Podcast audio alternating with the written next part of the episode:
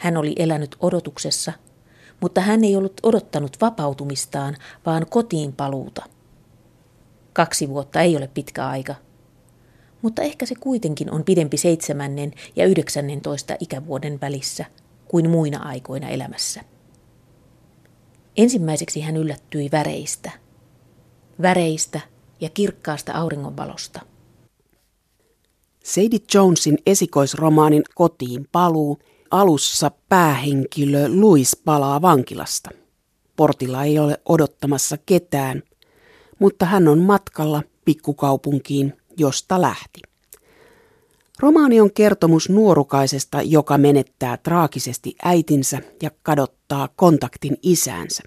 Pikkukaupungin porvarisperheiden kulissimaailma lisää nuoren pojan ahdistusta ja hän ajautuu tekoon, joka vie hänet vankilaan.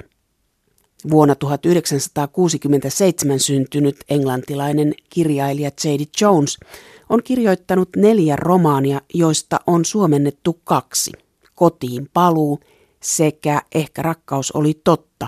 Jonesin romaanit ovat olleet myyntimenestyksiä ja ne ovat saaneet palkintoja. Jones aloitti kirjailijan uransa 40-vuotiaana, mutta sitä ennen hän oli ehtinyt kirjoittaa työkseen 15 vuotta TV-käsikirjoituksia.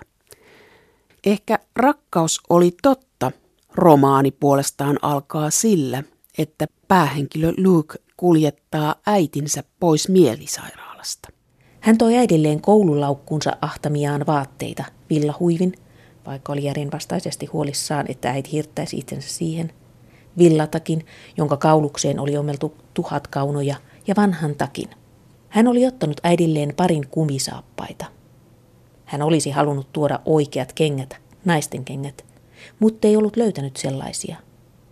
Oli mahdollista, että hänen isänsä oli heittänyt ne kaikki pois.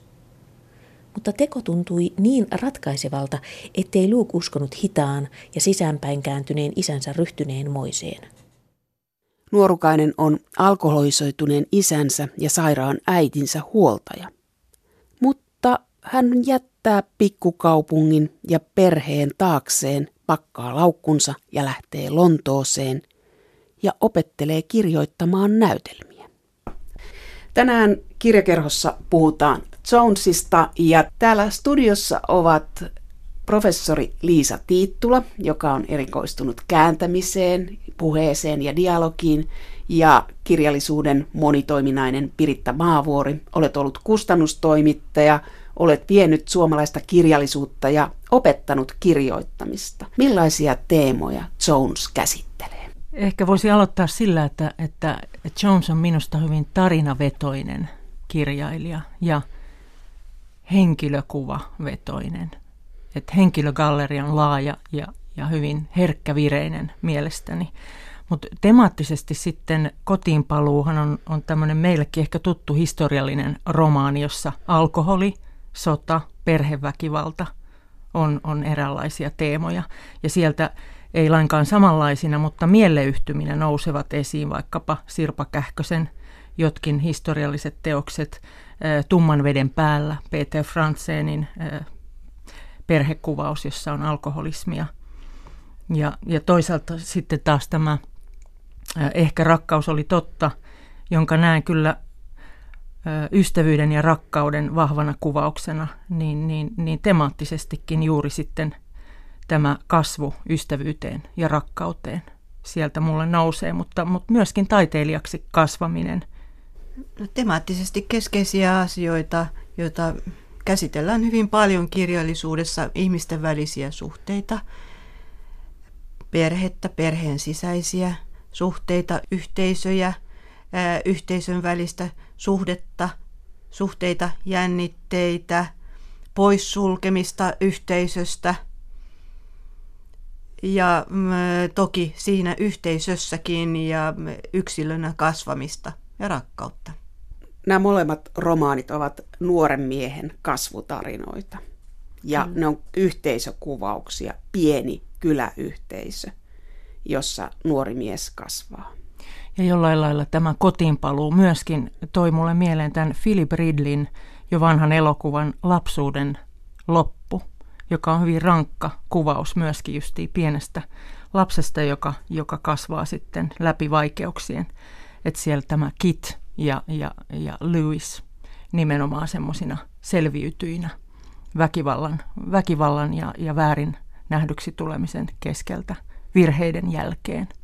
Tässä toisessa kotiinpaluussa tässä on kyläyhteisö ja minusta kirjailija kuvaa sitä aika lailla ulkopuolelta, sitä kyläyhteisöä, vaikkakin kuvaa sitä näiden yhteisön jäsenten suhteita toisiinsa, kun taas tässä toisessa ehkä rakkaus oli totta. Hän ikään kuin on siellä yhteisössä sisällä.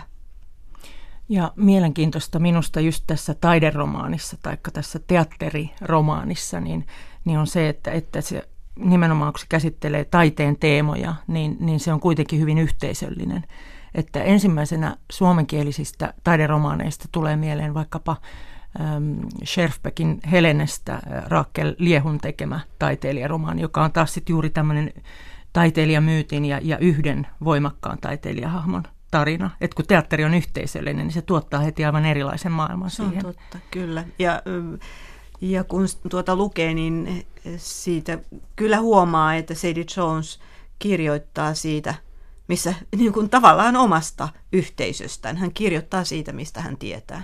Hän on käsikirjoittaja, isä on käsikirjoittaja, runoilija, äiti näyttelijä. Kyllä. Muistan, että hän sanoi jossakin artikkelissa, että hän on usein ihan todellisessa elämässä kuulemma nähnyt, että rakkaus on sitä, että kaksi ihmistä löytää toistensa heikkoudet ja liittoutuvat niiden varassa. Ja se oli minusta jotenkin hirmu hyvin sanottu, koska se on juuri sitä, että silloin löytyy se yhteinen kasvun matka myöskin, mutta sitähän tämä on ollut molemmissa kirjoissa koen, että sieltä löytyy juuri se semmoinen psykologinen herkkyys hänellä näissä henkilökuvissa.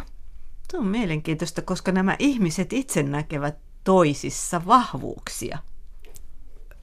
Piritta, tunnet englantilaista kirjallisuutta, olet opiskellut englantia ja olet ollut tekemisissä paljon englantilaisen kirjallisuuden kanssa, niin mitä sä sanoisit Jonesista, että miten hän sijoittuu englantilaisessa nykykirjallisuudessa? Jaa, ehkä englantilaisessa, en tiedä, mutta ainakin englanninkielisessä tulee mieleen sitten ihan tuommoinen kotiinpaluun maailmasta, esimerkiksi ihan Toni Morrisonin tyyli kirjoittaa. Siis jos ajattelee, että kotiinpaluu kertoo nuoren pojan selviytymistarinan, kipeän tarinan, missä on niin kuin väkivaltaa ja kasvua. Löydätkö, Liisa, jonkun vastaavan tai jonkun vertauskohdan hänelle? No en itse asiassa tullut ajatelleeksi enkä suoraan sanoen olisi kyllä Toni Morrisonin osannut verrata häntä. Jollain tavalla se kertomatyyli on niin erilainen. Niin jos Toni Morrison on tämmöinen maaginen realisti, niin Sadie Jones ei sitä ole. No, että hän on hyvin tämmöinen voimakkaasti käsikirjoittava kyllä, joo. Kirjoittaja ja hyvin jotenkin tietoinen tarinan rakentaja. Mutta mä ajattelen joo. Ehkä näitä teemoja ja tätä niin kuin psykologista kerrontaa, mikä siellä alakerroksissa kulkee. Sä sanoit, Piritta, että hän on käsikirjoittaja, rakentaja. Kerro tarkemmin, mitä sä tarkoitat sillä? Mielestäni kun luen näitä tarinoita, ehkä rakkaus oli totta, tai kotiinpaluu romaania, niin pääsee jotenkin yhtä aikaa olemaan tietoinen niin kuin eri tavoista kirjoittaa, ikään kuin just dialogista tai herkästä kuvailusta, millä tavalla niin kuin henkilöhahmoa rakennetaan hänen päänsisäisillä ajatuksillaan. Ja sitten sisäisen ajattelun ja dialogin välinen vuoropuhelu tulee niin kuin lukijalle lahjaksi, ja siitä minusta upeat pisteet tälle Jonesille. Nautin siitä kovasti. Nämä on käännösromaaneja, niin Liisa Tiittula, olet erikoistunut kääntämiseen. Mitä sanot käännöksistä? Kääntää voi monella tavalla. Taiteilijaprofessori Tarja Roinila sanoi kansainvälisessä kääntäjäpäivän tapahtumassa, että kääntäjän tehtävä on kirjoittaa sama toisella kielellä. Ja nyt voidaan tietysti keskustella siitä, mitä se sama on. Siitä on erilaisia käsityksiä. Voidaan kirjoittaa niin, että se alkuperä näkyy siellä, kirjoittaa niin sanotusti vieraannuttavasti, jolloin tarkoituksenakin on, että lukija ymmärtää, että kyseessä on käännös. Lukijahan näkee joka tapauksessa yleensä, että on kyseessä käännös, muun muassa siitä, että tapahtumat, nimet ovat vieraita. Monet muut asiat voivat olla vieraita, puhuttelu voi olla vierasta. Myös se kieli voi olla vierasta. Siellä voi olla vieraita rakenteita, voi näkyä toisen kielen rakenteita, ja sekin voi olla tarkoituksellista. Se ongelma on tietysti se, että jos kääntäjä tekee tämän tarkoituksellisesti, niin lukijan on hyvin vaikea tietää, että mistä on kyse. Mut meillä on Suomessa tällä hetkellä aika pitkälti kuitenkin vallalla tämmöinen kotouttava suomentamisen ihanne, jossa suomentaja rakastaa yli kaiken omaa äidinkieltään ja yrittää saada sen vieraan teoksen soimaan omalla äidinkielellään suomella. Eli alkuperäiskieli pitää hävittää mahdollisimman pitkälti ja siirtyä suomen kieleen ja valita sellaiset sanamuodot, sellaiset käytänteet, vaikka ne toimisivat toisella tavalla kuin alkuperäisessä tekstissä, niin mieluummin Liisa Tiittula sinun mielestä valitsee sen suomalaisen kuin sen, että seuraisi sitä alkuperäistä, olisi sitten rakennetta. No, sanon, että on erilaisia tapoja, mutta ehkä se vallalla oleva on se, tämä minkä muotoilit jälkeenpäin, ja kyllä mä jollain tavalla ajattelen näin, että taitava suomentaja osaa käyttää nimenomaan niitä suomen kielen omia voimavaroja ja käyttää niitä niin, että hän kuitenkin pystyy olemaan aika lähellä sitä lähtötekstiä, mutta suomen kielen keinoin. Silloin kun luen kirjallisuutta, niin en välttämättä halua lukea sieltä englannin tai saksan tai ranskan rakenteita, jotka soivat mun päässäni, vaan haluan lukea kaunista suomen kieltä. Mutta esimerkiksi uusien sanojen keksiminen, niin ainahan se on kuulunut kääntämiseen. Kääntäjät ovat luoneet kieltä. Agrikolasta alkaen suomen kieltä on luotu käännösten kautta. Joo, ja suomen kielessä on minusta se valtava rikkaus, että meille suomenkieliseen kirjallisuuteen tulee paljon sitä vuoropuhelua, mikä käännöskirjallisuuden kautta saadaan. Minulle tämä lukukokemus sekä kotiin paluu että ehkä rakkaus oli totta, niin toteuttivat kyllä sen kirjallisuuden tehtävä, jos puhutaan siitä, että kirjallisuuden tehtävä voisi olla tunteiden ja uskomusten käsittely sen sijaan, että käsitellään faktoja tai jotakin totuutta. Että se tarinan voima kyllä minulle tuli hyvin lähelle.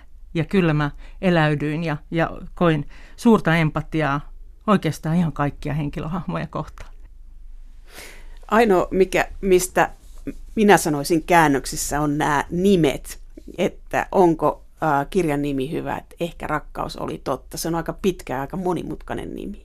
Niin, se oli englanniksi Fallout, josta kyllä tulee monia mieleyhtymiä. Kyllä. Myös esimerkiksi se sitten, että rakkaus loppuu, että ikään kuin fall in love ja fall out of love. Mutta että siinä oli varmasti monenlaisia falloutteja. Mutta sinänsä nimenä, kun mä sen tuosta kannesta luen, ei häiritse minua kyllä. Siinä on jotakin just ehkä runollista, kaunistakin, ihan sellaisenaan. Mutta se on totta, että se on vaikea muistaa. Mä olen ehkä vähän kriittisempi. Se on vaikea muistaa. Ja mun täytyy, kun mä luen tämän ja sitä pistän pois, niin mä en enää muista. Ehkä olen sitten vähän dementoitunut, mutta en muista kyllä tätä nimeä. Ja sitten mietin sen nimen merkitystä tälle romaanille. Mun on vaikea jotenkin myöskään mieltää sitä, että miksi tällainen nimi. Niin, Piritta, sä olet työskennellyt kustantamossa, niin kuka nämä nimet keksii? No sehän kyllä vaihtelee, että aika usein kirjailija itse sitten tosiaan löytää sen nimen ja tulee kenties ihan alussa jo sen kanssa, mutta sitten kääntäjä myöskin. Et ilman muuta kääntäjä voi tuoda ehdotuksen sitten siitä nimestä, mikä se alkuperäinen nimi on sitten ollut, mutta aika usein myöskin kustantamon henkilökunta sitten ihan aivoriihessä miettii nimivaihtoehtoja valtavia määriä. Se on totta, se on hyvin herkkä asia. Kotiin paluu on englanniksi hylkiö ja Suomessa se on kotiin paluu. No, siis mä näin sen mini-elokuvasarjan, joka tuli muistaakseni elokuussa vai syyskuun vaihteessa. Ja koko ajan kun mä luin tuota kirjaa, niin mulla oli se elokuva mielessä. Ja ilmeisesti niin hän kai konsultoitiin siitä siinä elokuvassa. Ja mielestäni hän oli ihan tehnyt sen käsikirjoituksen siihenkin. Näkee tämä, että ne on niin lähellä toisiaan. Mutta mielenkiintoista juuri tämä nimi. Siinä elokuvassahan alkaa, se alkaa niin, että isä palaa kotiin. Ja mä kuvittelin, että se kotiinpaluu viittaa siihen isän kotiinpaluuseen. Ja sitten tässä taas niin kuin tämä sankari, keskushenkilö palaa siinä kotiin, sen ikään kuin tapahtumakirjan keskeltä siinä alussa. Se olennainen asia minusta ei ole se, että hän palaa kotiin, vaan se, miten siinä ne tapahtumat, mitä kaikkea siinä tapahtuu ja miten hänet vähitellen työnnetään pois siitä yhteisöstä. Niin ja hylkiön sijaan ehkä tykkäisin, ulkopuolinen on toki kirjan nimenä huono, mutta sanana ehkä semmoinen neutraalimpi. Kyllä, ja kertoi siitä juuri, että kuinka tämä Louis on tämän oman yhteisönsä ulkopuolinen siinä omassa yhteisössä ja tulee oikeastaan huonosti kohdelluksi hyvin monella tavalla. Kyllä. Kotiinpaluu herättää jotenkin ihan toisenlaisia ajatuksia. Toisaalta sitten sehän siinä traumaattiseksi muuttuu, se isän kotiinpaluun ja tämän nuoren Louisin kotiinpaluun välinen aika, joka on sitten se hurja kasvutarina ja selviytymistarina, kyllä, jonka jälkeen sitten alkaa ehkä uusi parempi elämä. Niin siinä on se, että isä palaa sodasta ja sitten kuvataan tätä perhettä, joka on ensin tuntuu siltä, että se on idylli ja sitten se idylli hajoaa äidin kuolemaan. Ja sitten mitä siitä seuraa, niin se onkin mielenkiintoista, että isän ja pojan välit, niin tämä dialogi, jota tässä käydään, että siinä voisi sanoa, että se on romaani, joka kuvaa erittäin hyvin sitä, että miten vaikeaa on puhua. Puhutaan, mutta ei puhuta kuitenkaan. Mitä sanot puheen ja keskustelun tutkijana Liisa Tiittula tästä tavasta kertoa dialogilla tämä ihmissuhde? No dialogi kuvastaa ylipäätäänkin ihmisiä ja tapa puhua. Siitähän me luodaan vaikutelma ihmisistä, miten he puhuvat. Ja dialogilla voi sanoa hyvinkin paljon. Ja tässä tämä dialogi muodostuu sillä tavalla, että nämä vuorosanathan ovat äärimmäisen lyhyitä. Tässä ei kukaan puhu yhteen pitkään. Ne on myös aika irrallisia ja jotenkin välillä jopa vaikea seurata tässä kirjassa sitä dialogia. Näyttämöllä toimisi varmasti paremminkin, koska näkisi nämä henkilöt. Nyt heidät joutuu vain kuvittelemaan päässään ja miettimään, että mitä nämä vuorosanat, jotka eivät aina niin liity toisiinsa, niin miten ne kuvaa. Mä itse koen ne hyvinkin niin kuin jotenkin kirjallisesti taitaviksi ja kertoviksi ja kerroksellisiksi. Ne olivat hyvin kirjallisia, kyllä. Melkein kun runoutta on paljon lukenut, niin lähestulkoon koen usein sen niin, että siinä juuri löydettiin semmoinen ihastuttava kirjallinen kerrontatyyli sillä, että todellakin napakkaa, rytmisesti, vahvasti toteutettua dialogia ja sitten tämän dialogijakson ympärille sitä sisäistä puhetta, jossa tulee aivan toisesta valosta se sama asia. Ja sitten juuri tämä niin kun kommunikoinnin vaikeus tai ne haasteet sen rajan ylityksen pyrkimiseen. Et sanotaan vaikka kotiinpaluussa päähenkilö Louis, joka on hyvin yksin ja voi huonosti äitinsä kuoleman jälkeen. Niin se, miten puhumaton hän on, miten yksin hän on ja miten yksin hän jää ja miten vähän on sit puhetta, jonka hän itse pystyy siitä asiasta tuomaan esiin. Mun on vaikea puhua dialogista ilman, että ajattelen, että se on käännöstä, koska dialogi on niin kielellistä ja jokaisessa kielessä tapa tehdä dialogia, tehdä lyhyitä lauseita. Lyhyttä dialogia on niin omanlaisensa ja mun on jotenkin aika vaikea, suoraan sanoen, oli mennä tähän dialogiin.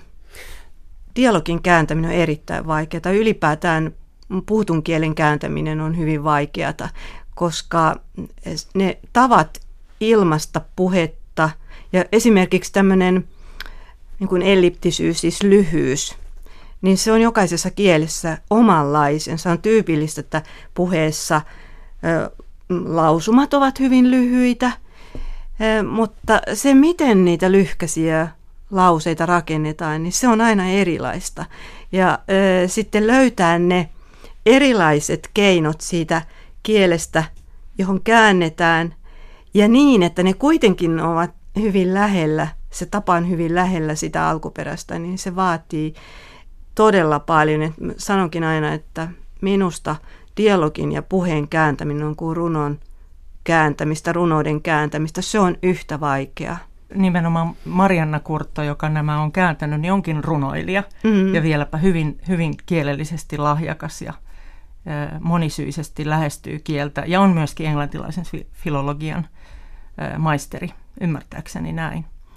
Mutta että kyllä, koen hyvin samalla tavalla ja minusta siinä on se dialogin upeus ja mielekkyys.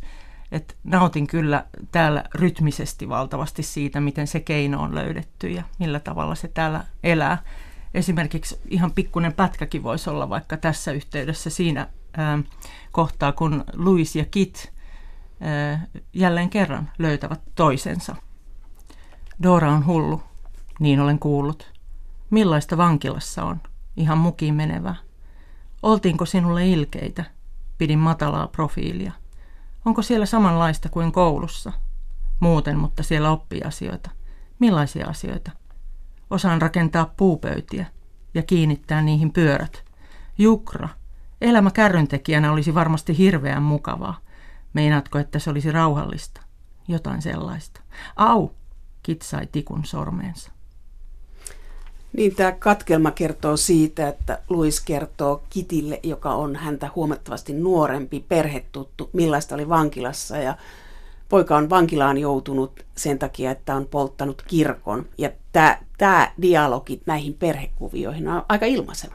Joo, siis oikeastaan tämän kirjan kontekstissa koen, että juuri tämmöinen dialogi, missä ihan niin kuin avoimen dialogin luonteeseen kuuluu, että kysytään ja vastataan ja ollaan yhteydessä toinen toiseensa aivan lämmöllä, lämpimästi, niin tuli tässä aika isosti esille juuri sen takia, että oli niin paljon puhumattomuutta tai niin paljon kohtaamattomuutta näiden molempien nuorten arjessa. Jones on käsikirjoittaja, että tässä on niin kuin tämmöinen kohtausrakenne. Molemmissa on aika tarkkaa tapahtumakuvausta, mitä ihmiset tekevät. Se on kuvattu hyvin yksityiskohtaisesti. Ja tässä Ehkä rakkaus oli totta, niin siinä huomiotani kiinnitti se, että esimerkiksi ihmisten ulkomuotoa, heidän pukeutumistaan on kuvattu välillä todella tarkkaan. Ehkä siinäkin näkyy se, että Jones on käsikirjoittaja. Niin, tai sitten ehkä näkyy juuri sekin, että koen, että hänellä on hyvin tämmöinen heterogeeninen tämä maailma, jonka hän esittelee, että ennenkään nähnyt mustavalkoisina henkilöhahmoja, mutta olen lukevinani tarinoista sellaisen, että siellä on tuotu niin kuin valikoima ihmisiä heikkouksineen ja voimavaroineen ja heitetty heidät sitten kohtalon ja tietoisten ratkaisujen ja sattumavarasten toimintojen niin kuin polulle. Ja sitten jää nähtäväksi ikään kuin, että mitä siellä tapahtuu. Mutta teatterin maailmassahan toki on myös se, että ihmiset ovat silmin nähtävissä, jolloin ehkä myös tämä on vain yksi teema sitten lisää siihen, että millä tavalla kuitenkin meitä täällä maailmassa myös ulkonäköpohjaisesti arvioidaan tai se, mitä vaatteita on päällä tai minkälainen habitus ulkoisesti on. No sitten tämä toinen romaani, Ehkä rakkaus oli totta, ja siinä päähenkilö on Luke, joka lähtee pikkupaikkakunnalta kaupunkiin. Hänen haaveensa on kirjoittaminen ja hänen lapsuutensa on aika kolkko. Piritta Maavuori, kun me puhuttiin tästä kirjasta puhelimessa, sanoit, että sä oot innostunut siitä sen takia, että miten se kuvaa sitä, miten tämmöinen luova työ muovaa ihmistä. Niin, taikka toisinpäin, että miten nuori ihminen tunnistaa intohimonsa ja alkaa kasvaa kohti sitä, sen toteutumista. Tämä Luke Kanowski asuu pienessä Sestonissa ja todella hoitaa, oikeastaan on vanhempi vanhemmilleen. Ja sitten pienen sattuman ja kohtaamisen kautta päätyy sitten uuden tuttavansa Paulin ovelle ja ryhtyy kämppikseksi ja yhdessä he alkavat rakentaa tätä teatteriunelmaa. Ja nautin siitä kovasti ja tunnistin sen, miten hauras ja täynnä epävarmuuksia se matka on, joka liittyy siihen luovan työn niin kuin matkaan kohti sitä vaikkapa valmista kirjaa. Ja kun sanoit näistä näytelmistä ja miten tässä kehityttiin kirjoittamaan hienoja näytelmiä, siinähän on myös tämmöinen niin kuin teatterimaailman tämmöinen moninaisuus, että oli toisaalta näitä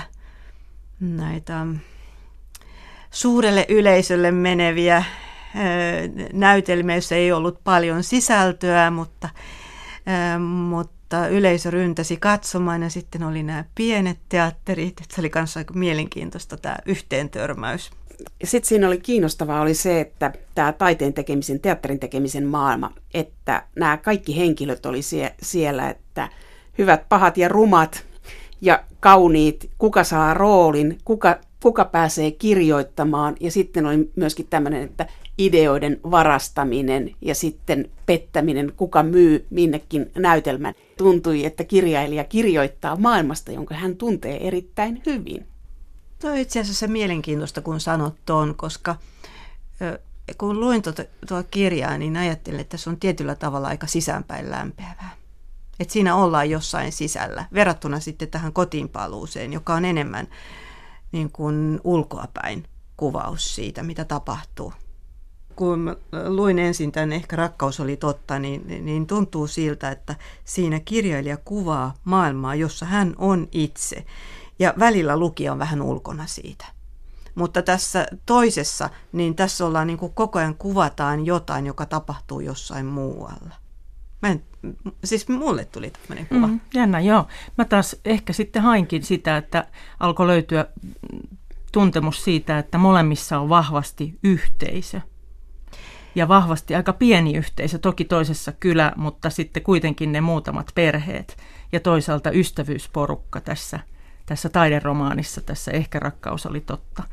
Ja sitten toisaalta juuri, että miten siellä yhteisön sisällä esitellään henkilö, jolla on kenties lapsuuden trauma tai kenties jonkinlainen heikkous tai kurja kokemus, joka varjostaa häntä, mutta jonka läpi hän kasvaa omaksi itsekseen ja molemmissa myös kohti rakkautta. Tämä kokemus voi johtua myös siitä, että näissä on hyvin erilainen kerrontatapa. Ja tuossa Ehkä rakkaus oli totta, se on enemmän jollain tavalla fragmentaarista, kun taas tämä kotiinpaluu, niin siinä on suorasanasta kerrontaa, jossa kuvataan tapahtumia. Joo, mä sanoisin sen niin, että Sadie Jonesin kotiinpaluu on mun mielestä tässä mielessä vähän perinteisempi romaani. Ehdottomasti. Ja myöskin ehkä tässä mielessä sitten vähän tunnetumpi tavallaan sabluunaltaan sillä lailla, että että ehkä juuri suomalaisessakin nykykirjallisuudessa meille on ihan tuttu maailma se, että mennään 1900-luvun historiaan ja kirjoitetaan perhetarina sieltä käsin. Perhetarina, jossa on väkivaltaa tai kipua tai sodan kokemus on siinä hyvin lähellä. Sitten toinen asia, mikä vaikuttaa ehkä tähän, kun sanoin, että tuntuu siltä, että kirjailija on sisällä, niin siinä tässä Ehkä rakkaus oli totta, heitellään paljon nimiä. Paljon paikan nimiä, paljon henkilöiden nimiä, ja saa olla aika tarkkana, että tietää, että missä nyt ollaan menossa ja kenestä puhutaan. Et sekin myös luo semmoiseen tunteen, että se, joka kirjoittaa näin, on siinä tapahtumien keskiössä. Se on aivan totta, joo. Ja tulee jollain lailla se tunne, että aidosti, kun olen hyvin läheltä seurannut taidemaailmaa, ja ollut luovan työn parissa, nähnyt taiteilijan työn läheltä, niin siihen usein tulee se tunne, että on hyvin tärkeää ollakin tietoinen siitä taiteen maailmasta ja sen eri toimijoista. Ja siellä nimenomaan on se ehkä ristiriitainenkin maailma, että siellä on hyvin yhteisöllinen ja toisaalta hyvin kilpaileva maailma, joka on sosiaalinen, ja sitten toisaalta se hyvin itsenäinen, hauras, sisältäpäin tuleva taiteen tekemisen maailma. Ja nämä käyvät vuoropuhelua ikään kuin siellä. Ja teatterin maailmassa ihan varmasti tulee juuri se, että ketkä on näitä suuria nimiä siellä lavalla tai menestyy kaupallisesti, ja ketkä toisaalta sitten rohkeasti lähtevät tekemään sitä omaa ryhmää. Kun katsoin näitä kritiikkejä, niin juuri tätä Ehkä rakkaus oli totta -romaania on arvosteltu siitä juuri tästä, että se on fragmentaarinen, tai sitten on sanottu, että se on hyvin viihteellinen, että se on viihderomaani. Se oli vähän tämmöinen negatiivinen sävy, mutta mitä mieltä te olette, että onko viihdesana tässä oikea vai väärä, ja onko se negatiivinen? Kirjoitin läheisen työtoverin kanssa kirjaa puhekielestä, sen kääntämisestä erilaisissa kirjallisuuden lajeissa, niin joudun sitä varten lukemaan paljon romanttista kirjallisuutta, jota suoraan sanoen en muuten harrasta. Ja kieltämättä tätä kirjaa lukiessani tuli mieleen tämä genre. En sanoisi, että se on sitä genreä, mutta se on lähellä sitä, ja esimerkiksi hyvin tarkat kuvaukset ihmisten puvuista niin oli semmoinen asia, minkä huomasin tässä romanttisessa viihdekirjallisuudessa. Kuvataan tarkkaan, minkälainen puku naisella on esimerkiksi. Siis semmoisia, mitä vähemmän löytää muusta kirjallisuuden lajista. Ja toinen ehkä vastaava on seksuaalisuuden kuvaaminen. Seksuaalisten kohtaamisten ja ylipäätään erotiikan kuvaaminen. Se on minusta aivan turhaan liiankin varottua ja poissa monesta kirjallisesta romaanista. Ja oikeastaan pidän sitä hyvinkin rohkeana ja hyvänä asiana, että se elämässä on läsnä ja että se voi olla läsnä myös taiteessa ja kirjallisuudessa. Sitä itse asiassa ei suoraan välttämättä romanttisessa kirjallisuudessa kuvata. Mutta sitten mun mielestä Ehkä rakkaus oli totta -romaanin yksi ansio on se, miten se kuvaa ystävyyttä. Tämä on mielenkiintoinen asia. Mä jotenkin jäin miettimään tätä Paulia, joka aika rumasti jätettiin siinä, ja ystävä petti, ja kuitenkin hän oli valmis unohtamaan kaiken ja lähtemään toisen hautajaisiin, ja kun toisella oli surua, niin lohduttamaan siinä. Että se oli aika yllättävää itse asiassa. Tilanteessa oli, että ystävyys menee karille pettämisen takia ja sitten palataan yhteen. Se on hieno tässä niin kirjassa, ja mä otan ihan pienen sitaatin tästä, koska mulla jäi kovasti mieleen juuri sen luovan työn yhteyden vuoksi eräs kohta, joka liittyy tähän. Nimittäin Luke, joka myöskin luovan kirjoittajan tapaan kärsi välillä näistä hetkistä, että mitään ei syntynyt, niin tämän ystävyyden uudelleen löytymisen jälkeen hän aloitti myös uuden näytelmän, ja se liittyy tähän kohtaukseen. Luke inhosi sovittamattoman surunsa muodollista esittelyä. Suru pursui hänestä ulos, ja hän hieroi silmiään kämmensyrjillään, yrittäen pakottaa sen takaisin. Se on kuin ristiin naulitsemista, hän sanoi Paulille. Sinua ollaan nylkemässä, ja ihmiset seisoskelevat ympärilläsi ja puhuvat sinulle siitä. Hautajaiset ovat loppujen lopuksi hyvä juttu. Asiat järjestyvät lopulta aina, Paul sanoi lohdullisesti. Ja näin tämä johti sitten siihen tilanteeseen, että Luke sai ikään kuin anteeksi hyvän ystävän, hän hautasi äitinsä, ja sen jälkeen hän alkoi kirjoittaa uutta näytelmää, joka alkaa juuri tällä tavalla, että ensimmäiset sanat on hautajaiset ovat loppujen lopuksi hyvä juttu, ja siitä lähtee taas. Äidithän on näissä romaaneissa heikkoja.